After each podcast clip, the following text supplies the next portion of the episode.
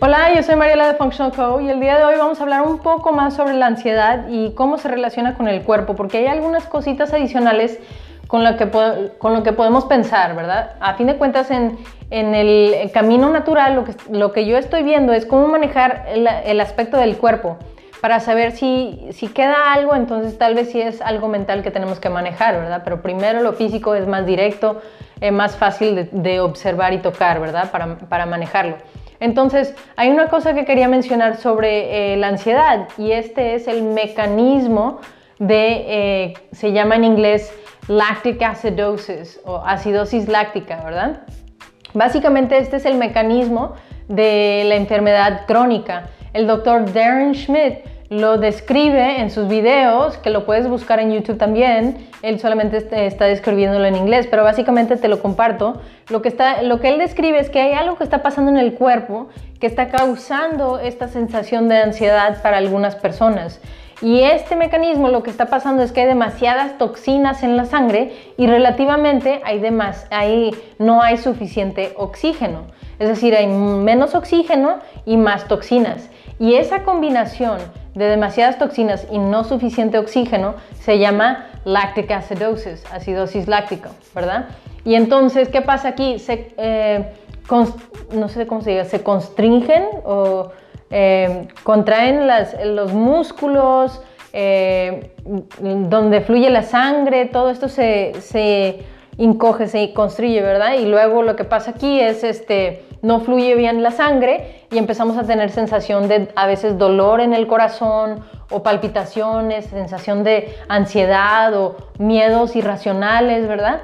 Pero entonces, ¿qué está causando esta cantidad de toxinas en el cuerpo? Pueden haber varias fuentes. Una de estas fuentes es el moho. El moho que se encuentra en la casa, ¿verdad? Que a veces tenemos una pared o alguna esquina en donde sabes que estás inhalando el moho y este, eso es muy dañino para el cuerpo o tal vez en donde has trabajado también ha, habido moho. Entonces cuando lo inhalamos está en el cuerpo y adentro del cuerpo empieza a soltar más toxinas. Se empiezan a acumular las toxinas en la sangre y disminuye la cantidad de oxígeno en la sangre y esto empieza a causar esta sensación de constricción y de ansiedad y dolor muscular. Este, que podría pasar, ¿verdad? Pero todo esto es físico que está afectando lo mental y no al revés. Muy interesante, ¿verdad? Otras cosas que podrían afectar este estado de demasiadas toxinas es alguna infección escondida, que no oculta, que no se ha detectado. Tal vez a veces está en los dientes, a veces está en otra área del cuerpo. Básicamente es una infección crónica que está causando muchas toxinas.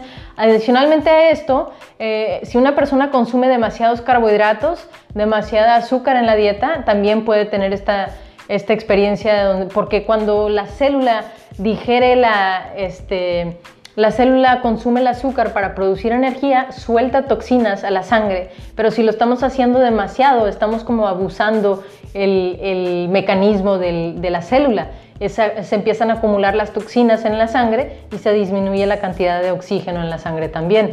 Entonces estas son las cosas este, que podrían pasar. Adicionalmente a eso tenemos metales pesados como el plomo que vemos a veces en el agua por la tubería vieja, mercurio que vemos por las amalgamas de mercurio que, dentales que nos ponen ahora en día y, en aquel entonces, eso también es muy tóxico para el cuerpo. Y pueden haber otros químicos que estamos expuestos en el día en día a través de, pues depende de donde vivamos, ¿verdad? Las personas que viven en el DF o en alguna ciudad así con mucha, mm, el aire de muy mala calidad, expuestos a demasiadas toxinas, etcétera, se puede acumular en el cuerpo y puede causar esta situación de lactic acidosis, acidosis láctico, ¿verdad? Entonces el remedio es hacer una desintoxicación eh, eh, profunda, pero no cualquier desintoxicación funciona. Tienes que realmente hacer tu tarea investigando cómo funciona algún programa y ver quién lo está dando, que tenga buen conocimiento sobre el funcionamiento del cuerpo, la célula y que te pueda guiar correctamente a través de ese proceso.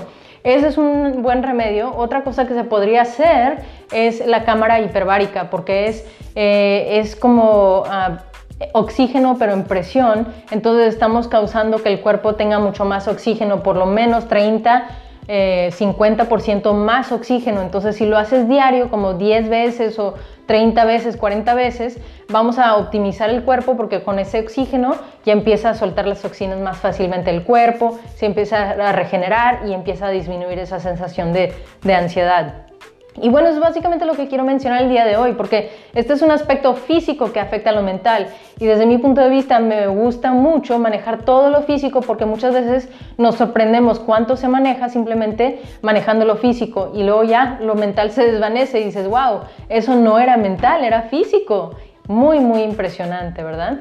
Y bueno, eso es lo único que quiero mencionar el día de hoy. Muchas gracias por estar aquí y nos vemos en el siguiente episodio.